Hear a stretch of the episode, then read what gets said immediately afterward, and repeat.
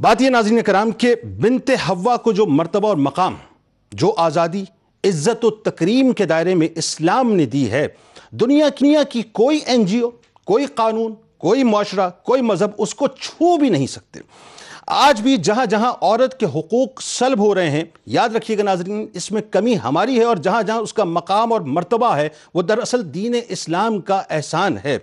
میں جہاں سے ناظرین آج بات کی ابتدا کرنے والا ہوں، یہ انتہائی سنگین ترین بات ہے، بلکہ یوں کہیے کہ انتہائی خطرناک ترین بات ہے۔ میں اسی لیے بار بار آپ سے عرض کر رہا ہوں کہ آج آپ اسکرین کے اس طرف ضرور رہیے گا کہ ہر برس آٹھ مارچ کو عورتوں کے حقوق کے نام پر منانے جانے والا دن جو ہے ناظرین، جو دو ہزار اٹھارہ میں بین الاقوامی طاقتوں نے ہندوستان کے ذریعے سے باقاعدہ فنڈنگ کر کے عورت مارچ کے نام پر ہائی جیک کیا سرخوں کو۔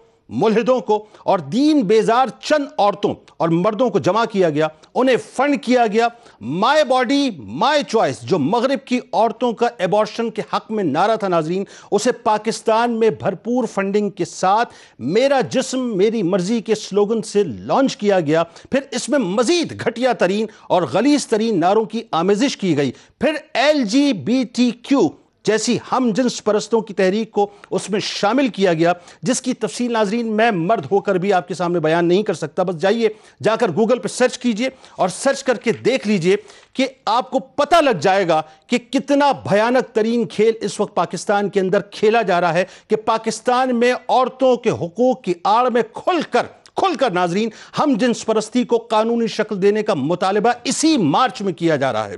نکاح کے انسٹیٹیوشن کو ختم کرنا، عورتوں کو مادر پدر آزاد کرنا اور پدر شاہی نظام کو ختم کرنا ان کا اولین منشور ہے اور پاکستان میں ہم جنس پرستی کو عام کرنا، یہ سمجھ لیجیے ان کی ٹیگ لائن ہے۔ ناظرین کرام، میں بہت کھل کر آجرس کرنا چاہتا ہوں کہ یہ تباہی اب اس معاشرے میں آ چکی ہے۔ بہت سے لوگ یہ کہتے ہیں نا صاحب کہ ہم تباہی کے دہانے پہ کھڑے نہیں صاحب تباہی اس معاشرے میں آ چکی ہے۔ یہ ففتھ جنریشن وارفیئر کا خطرناک ترین حملہ ہے جو پاکستان میں ہو چکا ہے اور اب گفتگو سے یہ معاملہ رکے گا نہیں۔ یعنی آپ یہ چاہیں کہ ٹیبل ٹاک کریں، آپ سمجھائیں، آپ کنونس کریں، ایسا ممکن نہیں ہے ناظرین۔ کیونکہ اب بات کھل کر حدود اللہ اور قرآنی آیات کے تمسخر اور لوت علیہ السلام کی قوم کی طرح عذاب کو اور اللہ کے غضب کو اور اس کے غیظ کو دعوت دینے پر آ چکی ہے۔ یاد رکھیں ناظرین، پاکستان کا، میرے پاکستان، آپ کے پاکستان کا مطلب میرا جسم میری مرضی نہیں ہے۔ پاکستان کا مطلب L G B T Q کی تحریک یعنی ہم جنس پرستوں کے حقوق کا تحفظ نہیں ہے ناظرین۔ پاکستان کا مطلب عورتوں کی مادر پدر آزادی نہیں ہے۔ پاکستان کا مطلب نکاح کے انسٹیٹیوشن کو ختم کرنا نہیں ہے ناظرین۔ پاکستان کا مطلب پدر شاہی کا خاتمہ نہیں ہے۔ پاکستان کا مطلب بے شرمی، بے حیائی، فحاشی اور یعنی کا فروغ نہیں ہے۔ جس کی پہلی جھلک آپ نے ناظرین آج دیکھ لی کہ لاہور یونیورسٹی کے اندر کیا کچھ ہو چکا ہے۔ پاکستان کا مطلب شترے بے بہار ہونا نہیں ہے۔ پاکستان کا مطلب عورتوں کو برہنہ کر کر سر عام رقص و سرور کی محفلوں کے اندر نچوانا نہیں ہے ناظرین۔ پاکستان کا مطلب اگر ہے، پاکستان کا مطلب یہ نہیں ہے کہ پاکستان میں یہ نعرے لگیں کہ تیرا باپ بھی دے گا آزادی، ورنہ لے کے رہیں گے آزادی۔ پاکستان کا مطلب عورت آزاد، سماج آزاد جیسے شتر بے مہار اور سیکولر نعرے نہیں ہیں ناظرین۔ پاکستان کا مطلب صرف ایک ہے اور وہ یہ ہے کہ لا الہ الا اللہ محمد رسول اللہ صلی اللہ علیہ وآلہ وسلم۔ اس کے علاوہ دوسری تیسری کوئی بات نہیں ہے۔ اب مسئلہ کیا ناظرین؟ مسئلہ یہ ہے کہ ابھی بھی میں یہ سمجھتا ہوں کہ بہت کچھ نہیں بگڑا ہے۔ ہم سرخ لکیر کے اس طرف موجود ہیں۔ مگر بہت تیزی کے ساتھ ناظرین، ہم سرخ لکیر کی اس طرف بڑھ رہے ہیں۔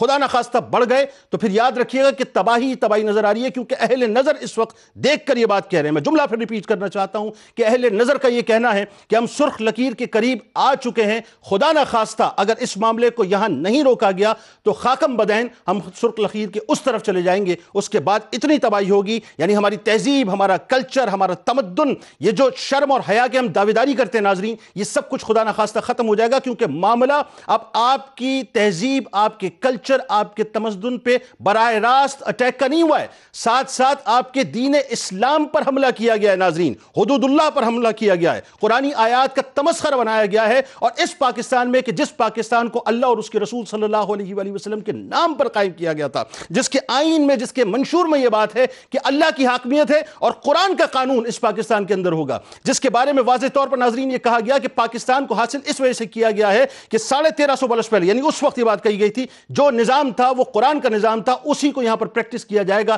یہ سیکولرز کے لیے، شمع برداروں کے لیے حاصل نہیں کیا گیا تھا ناظرین۔ ہاں یہ اور بات ہے کہ اگر یہاں پر اقلیتیں رہتی ہیں، تو اسی انداز سے ان کے حقوق کو دیا جائے گا، جس انداز سے دینے کا حق ہے یعنی جو کمٹمنٹ میرے آپ کے رسول صلی اللہ علیہ وآلہ وسلم نے کی تھی۔ میں ناظرین، انتہائی دس بستہ، جو بات عرض کرنے جا رہا ہوں، میں چاہتا ہوں کہ توجہ سے اس بات کو سن لیجیے۔ انتہائی دس بستہ چیف آف آرمی اسٹاف جناب جنرل کمر جاوید باجوہ صاحب سے، پاکستان کے تمام حساس اداروں سے، چیف جسٹس آف پاکستان سے اور خاص کر prime minister of Pakistan Imran Khan صاحب سے، جو ریاست مدینہ کے خواہ ہیں، جو مدینہ کی حاضری کو بے انتہا ادب کے ساتھ ادا کرتے ہیں کہ جنہوں نے جنرل اسمبلی میں کھڑے ہو کر ناموس رسالت کا مقدمہ لڑا۔ میں آپ سے دس بستہ گزارش کرنا چاہتا ہوں کہ اس فساد کو پاکستان میں فوری طور پر ختم کیجیے صاحب۔